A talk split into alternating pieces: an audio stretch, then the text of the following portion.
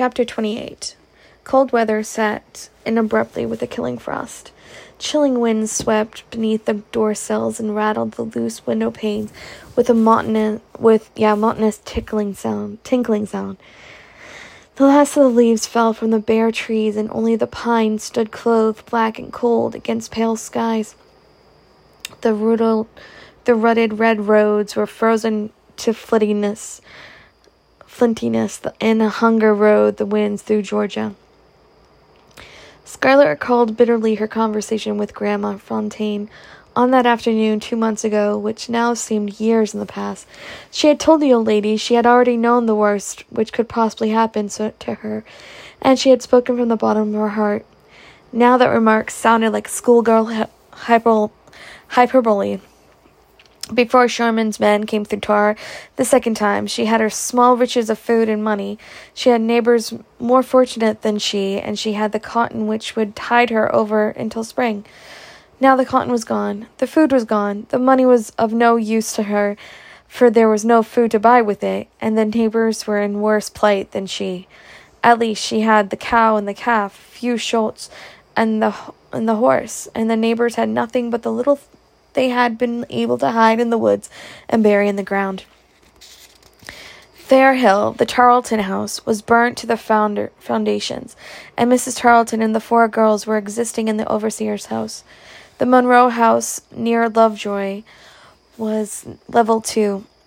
The wooden wing of Mimosa had burned, and only the thick, resonant stucco of the main house and the frenzied work of the Fontaine women and their slaves with wet blankets and quilts had saved it. The Calvert's house had again been spared due to the intercession of Hilton, the Yankee overseer, but there was not a head of livestock, not a foal, not an ear of corn left in the place. At Tara and throughout the county, the problem was food. Most of the families had nothing at all, but the remains of their yam crops and their peanuts, such game as they could catch in the woods. But they had each shared with less fortunate friends as they had done in more prosperous days, but the time soon came where there was nothing to share. At they ate rabbit and possum and catfish, if pork was lucky. On other days, a small amount of milk, hickory nuts, roasted acorns, and yams. They were always hungry. To Scarlett, it seemed that at every turn she met outstretched hands, pleading eyes. The sight of them drove her almost to madness, for she has, was as hungry as they. She ordered the calf killed because he drank so much of the precious milk, and that night everyone ate so much fresh veal, all of them were ill. She knew that she should kill one of the shoats, but she put it off from day to day, hoping to raise them to mat- maturity. They were so small. There would be so little of them to eat if they were killed now, and not so much more if they could be saved a little longer. Nightly, she debated with Melanie the advisability of sending pork abroad on the horse with some greenbacks to try to buy food, but the fear that the horse might be captured and the money taken from pork deterred them. They did not know where the Yankees were. They might be a thousand miles away or only across the river. Once Scarlett, in desperation, started to ride out herself to search for food, but the hysterical outbursts of the whole family, fearful of the Yankees, made her abandon the plan. Pork foraged far, at times not coming home all night, and Scarlett did not ask him where he went. Sometimes he returned with game, sometimes with a few ears of corn, a bag of dried peas. Once he brought home a rooster, which he said he found in the woods. Family ate it with relish, but a sense of guilt, knowing very well Pork had stolen it, as he had stolen the peas and corn. One night, soon after this, he tapped on Scarlett's do- door long after the house was asleep, and sheepishly exhibited a leg peppered with small shot. As she bandaged it for him, he explained awkwardly that when attempting to get into the hen coop at Fayetteville, he had been discovered. Scarlett did not ask whose hen coop, but patted Pork's shoulder gently, tears in her eyes. Negroes were provoking sometimes and stupid and lazy, well, as most people are. Um, but there was loyalty in them that money couldn't buy, a feeling of oneness with their white folks which made them risk their lives to keep food on the table. In other days, Pork's pilferings would have been a serious matter, probably calling for a whipping. In other days, she would have been forced at least to reprimand him severely. Always remember, dear, Ellen had said, You are responsible for the moral as well as the physical welfare of the darkies. God has entrusted to your care.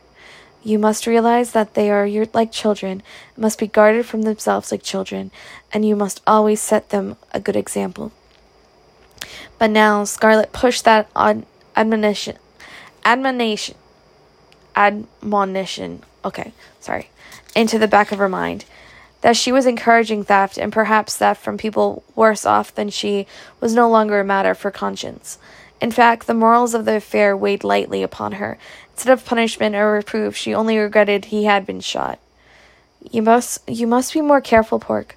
We don't want to lose you. What would we do without you? You've been mighty good and faithful, and when we get some money again, I'm going to buy you a big gold watch and engrave on it something out of the Bible. Well done, good and faithful servant. Pork beamed under the praise and gingerly rubbed his bandaged legs. Dat sound mighty fine, Miss Scarlett. When you speaking to get dat gold money?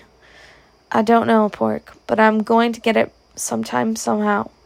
She bent on him an unseeing glance that was so passionately bitter he stared uneasily. Some day, when this war is over, I'm going to have lots of money, and when I do, I'll never be hungry or cold again. None of us will ever be hungry or cold. We'll wear fine clothes and have fried chicken every day. And then she stopped. The strictest rule of Tara, one which she herself had made and which the, she rigidly enforced, was that no one should ever talk of the fine meals they had eaten in the past or what they would eat now if they had the opportunity. Pork slipped from the room as she remained staring moodily into the distance. In the old days, now dead and gone, Life had been so complex, so full of intricate and complicated problems. There had been the problem of trying to win Ashley's love and trying to keep a dozen other beaux dangling and unhappy. There had been small breaches of conduct to be concealed from her elders, jealous girls to be flouted or place, placated, styles of dresses and materials to be chosen, different coiffures to be tried, and oh, so many, many other thing matters to be decided. Now life was so amazingly simple. Now all that mattered was food enough to keep off starvation, clothing enough to prevent freezing, and a roof overhead which did not leak in too much. It was during these days that Scarlett dreamed and dreamed again the nightmare which was to haunt her for years. It was always the same dream. The details never varied, but the terror of, of it mounted each time it came to her, and the fear of experiencing it again troubled even her waking t- hours. She remembered so well the incidents of the day when she had first dreamed it. Cold rain had fallen for days, and the house was chill with drafts and dampness. The logs in the fireplace were wet and smoky and gave little heat. There had been nothing to eat except milk since breakfast, for the yams were exhausted and pork's snares and flash, fish lines had yield, yielded nothing. One of the shoats would have to be killed the next day if they were to eat at all. Strained and hungry faces, black and white, were staring at her, mutely asking her to provide food. She would have to risk losing the horse and send Pork out to buy something. To make matters worse, Wade was ill with a sore throat and a raging fever. There was neither doctor nor medicine for him. Hungry, weary with watching her child, Scarlett left him to Melanie's care for a while, lay down on a bed to nap. Her feet icy, she twisted and turned, unable to sleep, weighed down with fear and despair. Again and again she thought, What shall I do? Where shall I turn? Is there anybody in the world who can help me? Where had all the security of the world gone? Why wasn't there someone, some strong, wise person to take the burdens from her? She wasn't made to carry them. She did not know how to carry them, and then she fell into an uneasy daze, doze. She was in the wild, strange country, so thick with swirling mist she could not see her hand before her face. The earth beneath her feet was messy, uneasy. It was a, a haunted land, still with a terrible stillness, and she was lost in it, lost and terrified as a child in the night. She was bitterly cold and hungry, and so fearful of what lurked in the mists about her that she tried to scream and could not. There were things in the fog reaching out fingers to pluck at her skirt, to drag her down into the uneasy, quaking earth on which she stood, silent, relentless, spectral hands. Then she knew that somewhere in the opaque gloom about her there was shelter, help, a heaven of refuge and warmth. But where was it? Could she reach it before the hands clutched her and dragged her down into the quicksands? Suddenly she was running, running through the mist like a mad thing, crying and screaming, throwing out her arms to clutch only empty air and wet mist. Where was the haven? It eluded her, but it was there, hidden somewhere. If she could only reach it, if she could only reach it, she could be safe. But terror was weakening her legs, hunger making her faint.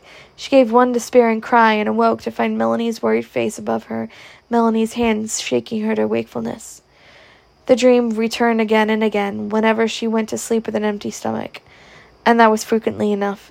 It was so frightened her that she feared to sleep, although the, she feverishly told herself there was nothing in such a dream to be afraid of. There was nothing in a dream about fog to scare her so, nothing at all.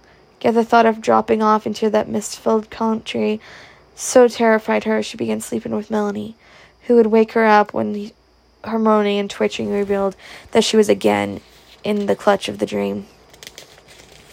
Under the strain, she grew white and thin.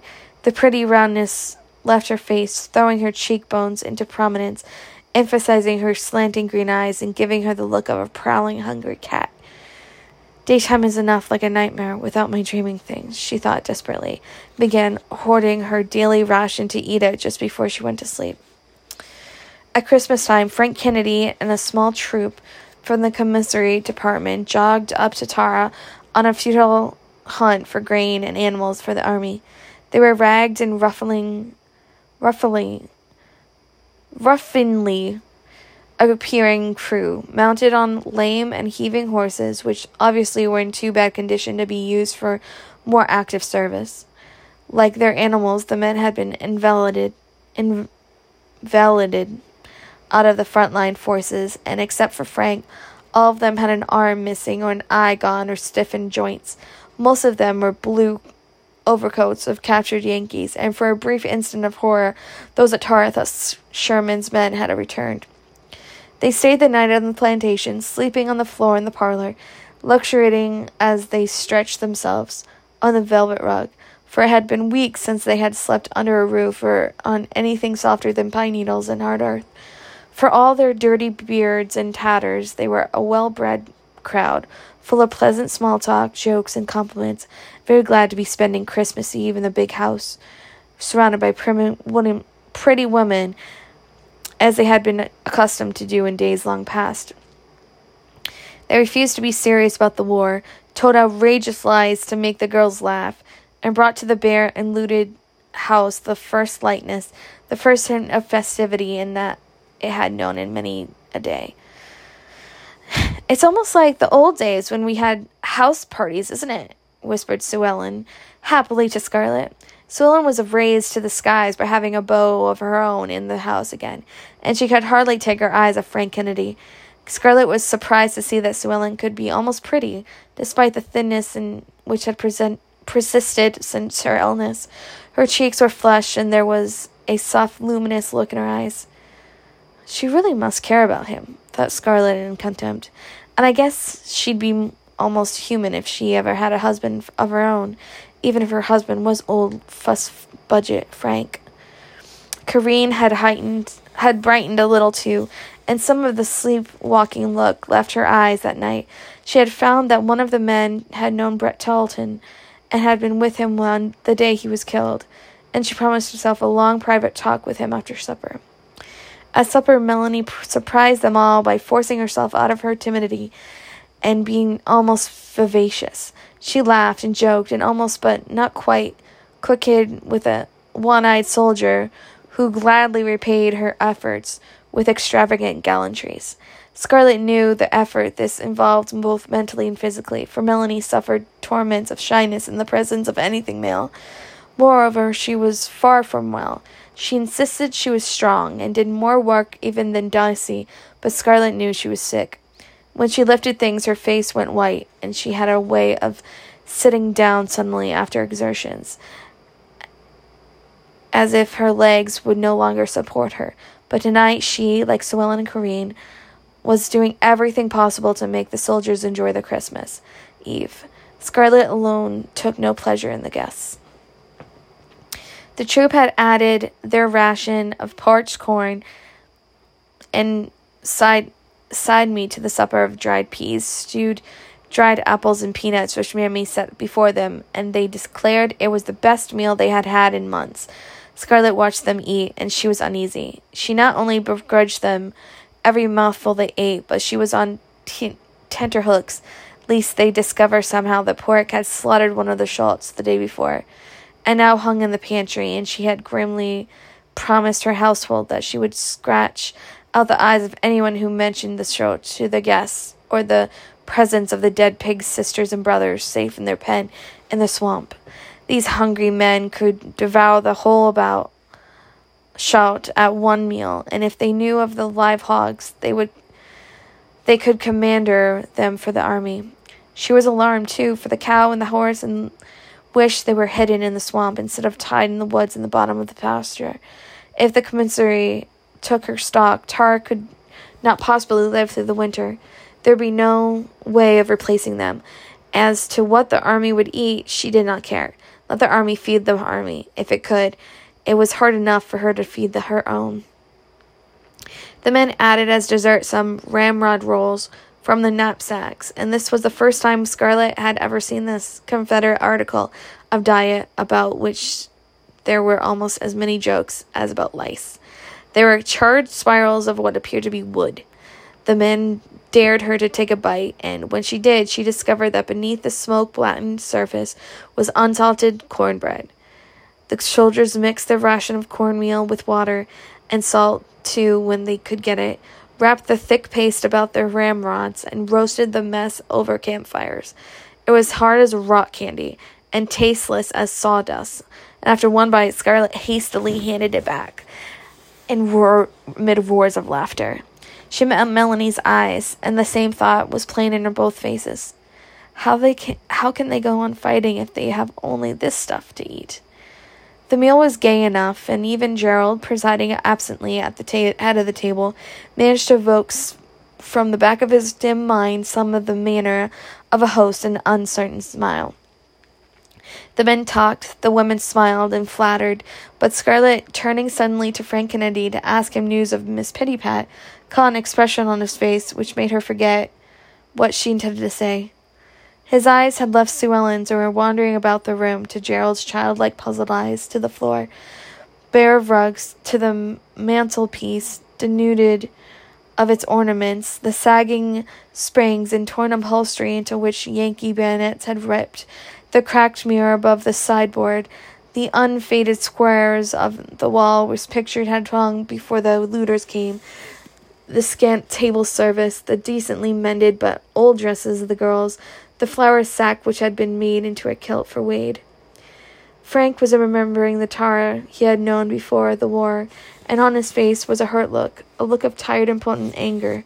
He loved Suellen, like her sisters, rep- re- respected Gerald, and had a genuine fondness for the plantation.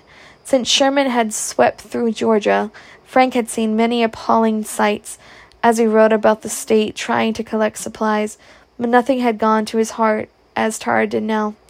He wanted to do something for the O'Haras, especially Suellen, and there was nothing he could do. He was unconsciously wagging his whiskered head in pity and clicking his tongue against his teeth when Scarlett caught his eye.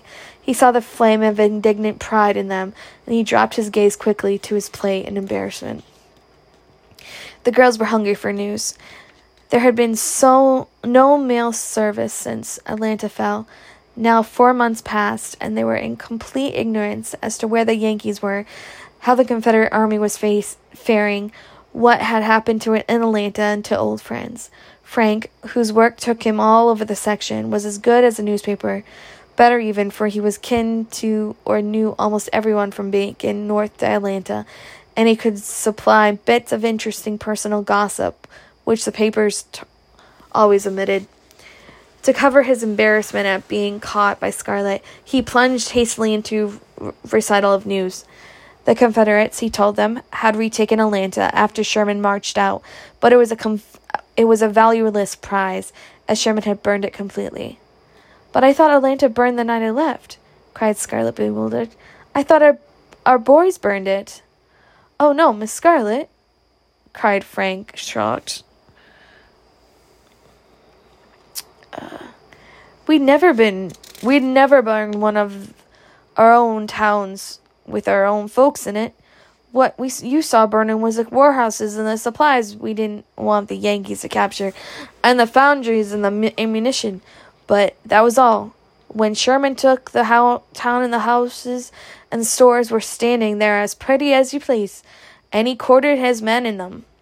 But what happened to the people? Did he did he kill them? He killed some, but not with bullets, said the one-eyed shol- soldier grimly. Soon as he marched in Atlanta, he told the mayor that all the people in town would have to move out, every living soul. And there were plenty of old folks that couldn't stand the trip, and sick folks that ought not to have been moved, and ladies who were, well, ladies who haven't ought to be moved either. And he moved them out in the biggest rainstorm you ever saw hundreds and hundreds of them and dumped them in the woods near Rough and Ready and sent word to General General Hood to come and get 'em. And plenty of the folks died of pneumonia, not being able to stand that sort of treatment. Oh, why did he do that? They couldn't have done him any harm, cried Melanie. He said he wanted the town to rest his men and horses in, said Frank, and he rested them there till the middle of November, and then he let it lit out, and he set fire to the whole town when he left and burned everything. Oh, surely not everything, cried the girls in dismay. It was inconceivable that the bustling town they knew, so full of people, so crowded with soldiers, was gone. All the lovely homes beneath shady trees, all the big stores and the fine hotels, surely they couldn't be gone. Melanie seemed ready to burst into tears, for she had been born born there and knew no other home. Scarlet heart sank because she had come to love the place second only to Tara. Well, almost everything. Frank admit, admitted hastily, disturbed by the expressions on their faces. He tried to look cheerful, for he did not believe in upsetting ladies. Upset ladies always upset him and made him feel helpless. He could not bring himself to tell them the worst, let them find out from someone else. He could not tell them that the army saw when he marched back into Atlanta the acres and acres of chimneys standing blackly above ashes, piles of half burned rubbish and tumbled heaps of brick clogging into the streets, old trees dying from fire, their charred limbs tumbling to the ground in the cold wind. He remembered how the sight had turned him sick, remembered the bitter curses of the Confederates when they saw the remains of the town. He hoped the ladies would never hear of the horror of the looted cemetery, for they'd never get over that. Charles Hamilton and Mel- Melanie's mother and father were buried there.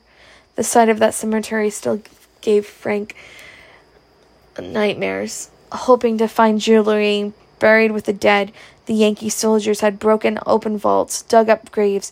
They had robbed the bodies, stripped from the coffins gold and silver nameplates, silver trimmings, silver handles. The skeleton and corpses flung helter skelter among their splintered caskets lay exposed and so pitiful.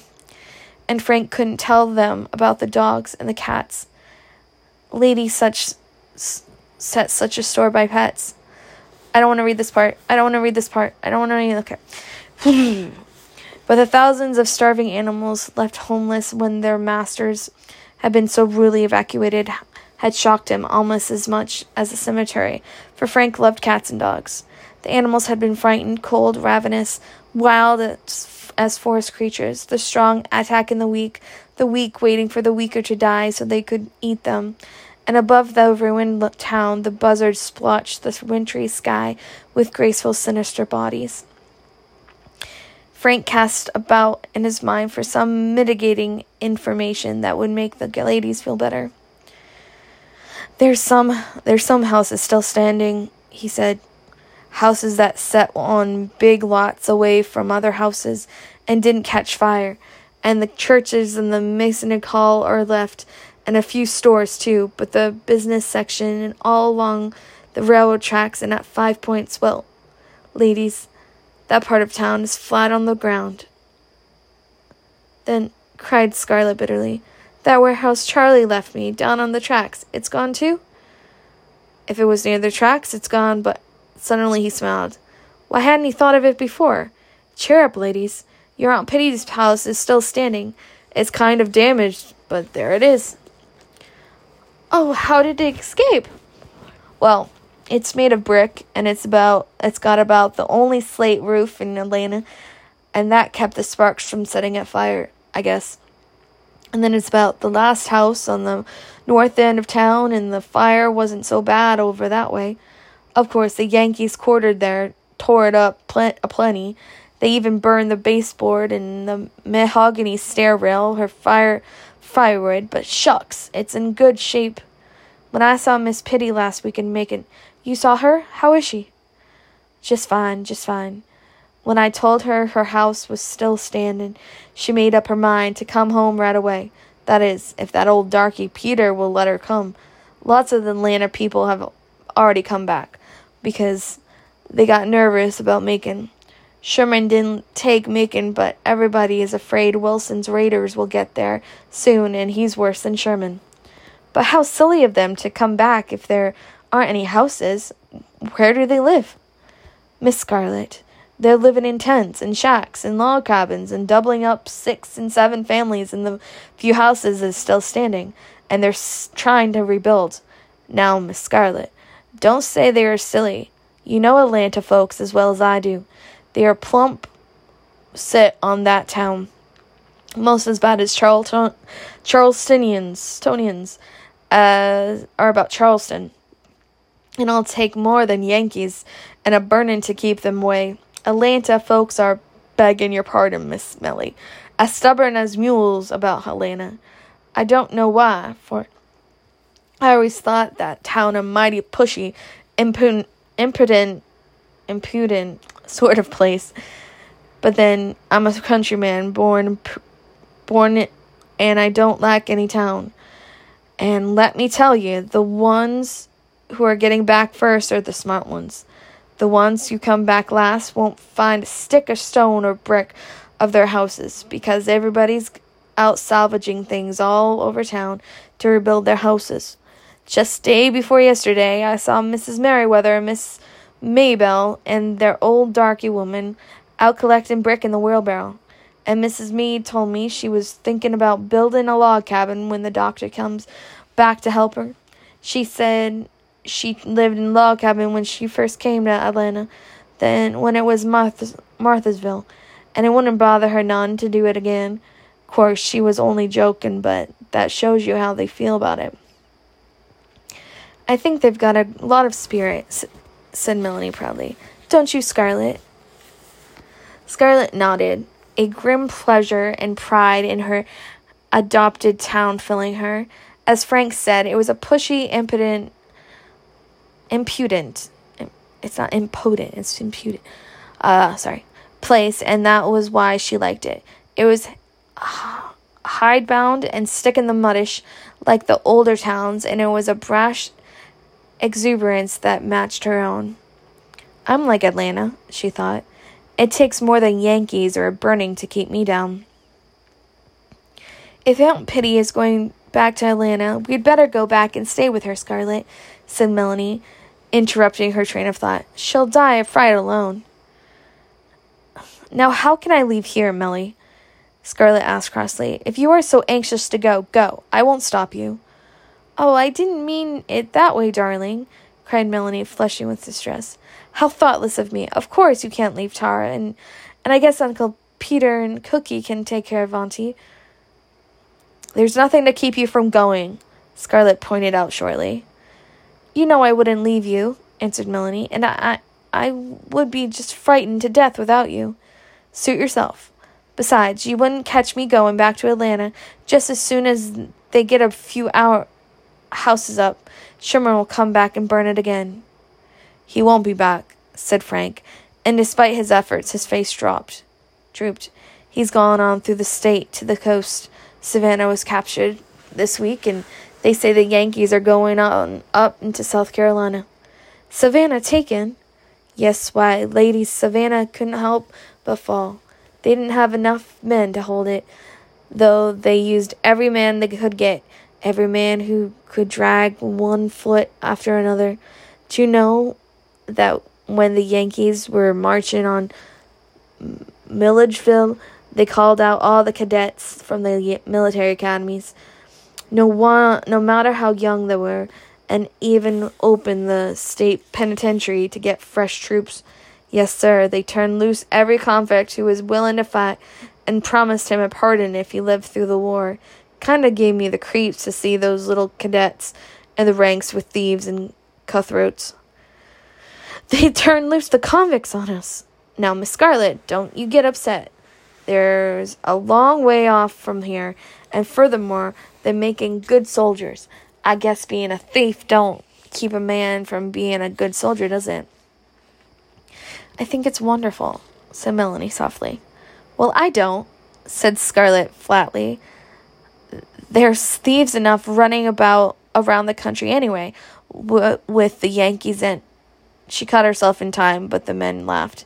What with the Yankees and uncommissary department? They finished, and she flushed. But where's General Hood's army? interposed Melanie hastily. Surely he could have held Savannah.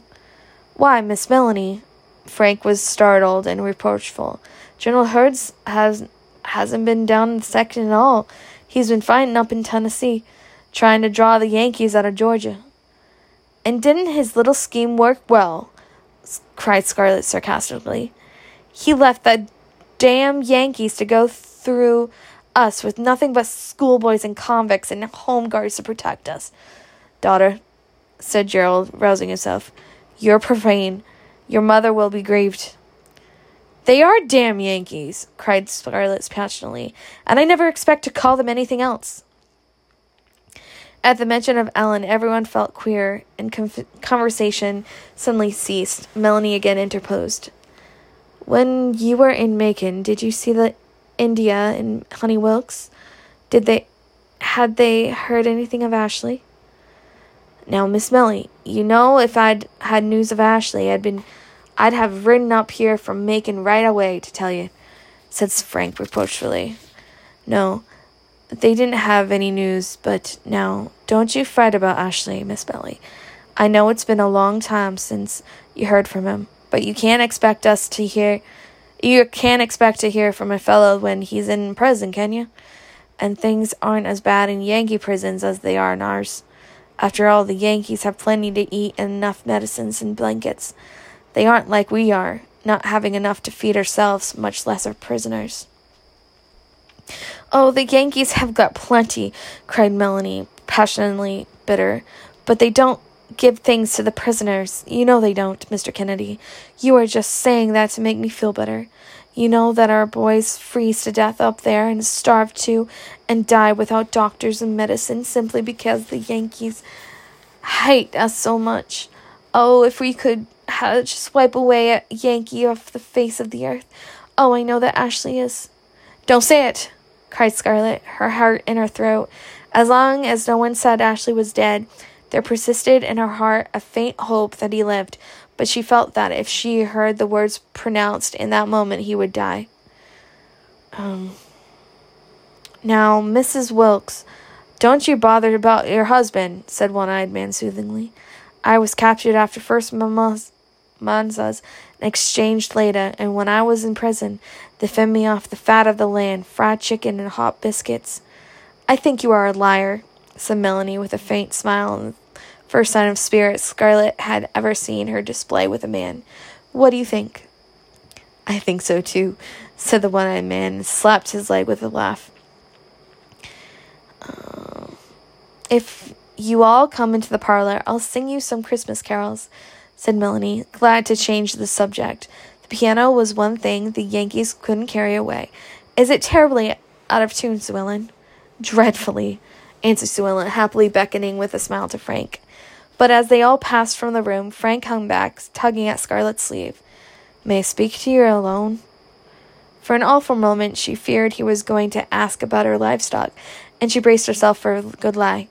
When the room was cleared and they stood by the fire, all the false cheerfulness which had colored Frank's face in front of the others passed, and she saw that he looked like an old man. His face was as dried and brown as the leaves that were blowing about the lawn of Tara, and his ginger colored whiskers were thin and scraggly and streaked with gray. He clawed at them absently and cleared his throat in an annoying way before he spoke. I'm mighty sorry about your mom, Miss Scarlett. Please don't talk about it. And your pa. Has he been this way since? Yes. He's he's on himself, as you can see. He sure set a store by her. Oh, Mr. Kennedy, please don't. Let's talk. I'm sorry, Miss Scarlett. And he shuffled his feet nervously. The truth is, I wanted to take up something with your pa, and now I see it won't do any good. Perhaps I can help you, Mr. Kennedy. You see, I'm the head of the house now. Well, at, began Frank, and again clawed nervously at his beard. The truth is, well, Miss Scarlett, I was aiming to ask me for him for Suellen. Do you mean to tell me, cried Scarlett in amused amazement, that you haven't yet asked Pa for Suellen? And you've been courting her for years? He flushed and grinned embarrassedly, and in general looked like a shy and sheepish boy. Well, I, I didn't know if she'd have me. I'm so much older than she is, and there were so many good looking young bucks through hang around Tara. Thought Scarlett. They were hanging around me, not her. And I don't know yet if she'll have me. I've never asked her, but she must know I feel. I feel. I, I thought I'd ask Mr. O'Hara's permission and let him the truth. Tell him the truth. Miss Scarlett, I haven't got a cent now. I used to have a lot of money if you'll forgive me mentioning it, but right now all I own in my is my horse and the clothes I've got on. You see, when I enlisted, I sold most of my land and I put all of my money in Confederate bonds, and you know what they're worth now. Less than the paper they've printed on. And anyway, I haven't got them now because they burned up when the Yankees burned my sister's house. I know I've got Gal asking for Miss Suellen now when I haven't a cent, but well, it's this way. I got to I got to thinking that we don't know how things are going to turn out about this war. It sure looks like the end of the world to me for me. There's nothing we can be sure of and I thought it would be a heap of comfort to me and maybe to her if she we were engaged. That would be something sure. I wouldn't ask to marry her till I could take care of her, Miss Scarlett, and I don't know when that will be. But if true love carries any weight with you, and you can be certain Miss Suellen will be rich in that, if nothing else. He spoke the last words with a single dignity and touched Scarlett, even in her amusement. It was beyond her comprehension for that anyone could love Suellen. Her sister seemed to, to her a monster of selfishness, of complaints, and of what she could only describe as pure cussedness. Why, Mr. Kennedy, she said kindly, it's quite all right. I'm sure I can speak for Pa. He always set a store by you, and he always expected Suellen to marry you. Did he now? cried Frank, happiness in his face. Indeed, yes, answered, Scar- answered Scarlett, concealing a grin as she remembered how frequently Gerald had rudely bellowed across the supper table Sue How now, Missy? Hasn't your ardent beau popped the question yet? Shall I be asking him his intentions? I shall ask her tonight, he said, his face quivering, and he chuck, clutched her hand and shook it. You're so kind, Miss Scarlett. I'll send her to you, smiled Scarlett. Starting for the parlor, Melanie was beginning to play. The piano was sadly out of tune, but some of the chords was musical, and Melanie was raising her voice to lead the others and hark the herald angels sing. Scarlett paused. It did not seem possible that war had swept over them twice, that they were living in a ravaged country, close to the border of starvation, when this old, sweet Christmas hymn was being sung. Abruptly, she turned to Frank. What did you mean when you said it looked like the end of the world to you? I'll talk f- frankly, he said slowly, but I wouldn't want you to be alarming the other ladies with what I saw, with what I say. The war can't go on much longer. There aren't any fresh men to fill the ranks, and the desertions are running high, higher than the army likes to admit. You see, the men can't stand to be away from their families when they know they're starving, so they go home to try to provide for them. I can't blame them, but it weakens the army. The army can't fight without food, and there isn't any food. I know because you see, getting food is my business. I've been all up and down this section since we retook Atlanta, and there is enough to feed a jaybird. It's the same way for 300 miles south of Savannah. The folks are starving, and the railroads are torn up, and there aren't any new rifles, and the ammunition is giving out, and there's no leather at all for shoes. So you see, the end is almost here. But the fading hopes of the Confederacy weighed less heavily on Scarlett than his remark about the scarcity of food. It had been her intention to send Pork out with the horse and wagon, the gold pieces and the United States money to scour the countryside for provisions and material for clothes. But if what Frank said was true, but Macon hadn't fallen, there might be food in Macon. Just as soon as the commissary department was safely on its way, she start Pork for Macon and take the chance of having the precious horse picked up by the army. She'd have to risk it. Well, uh, well, let's not let's don't talk about unpleasant things tonight, Mr. Kennedy, she said. You go and sit in Melanie mother's little office, and I'll send Suellen to you so you can, well, so you have a little privacy. Blushing, smiling, Frank slipped out of the room and Scarlett watched him go. What a pity he can't marry her now, she thought. That would be one less mouth to feed.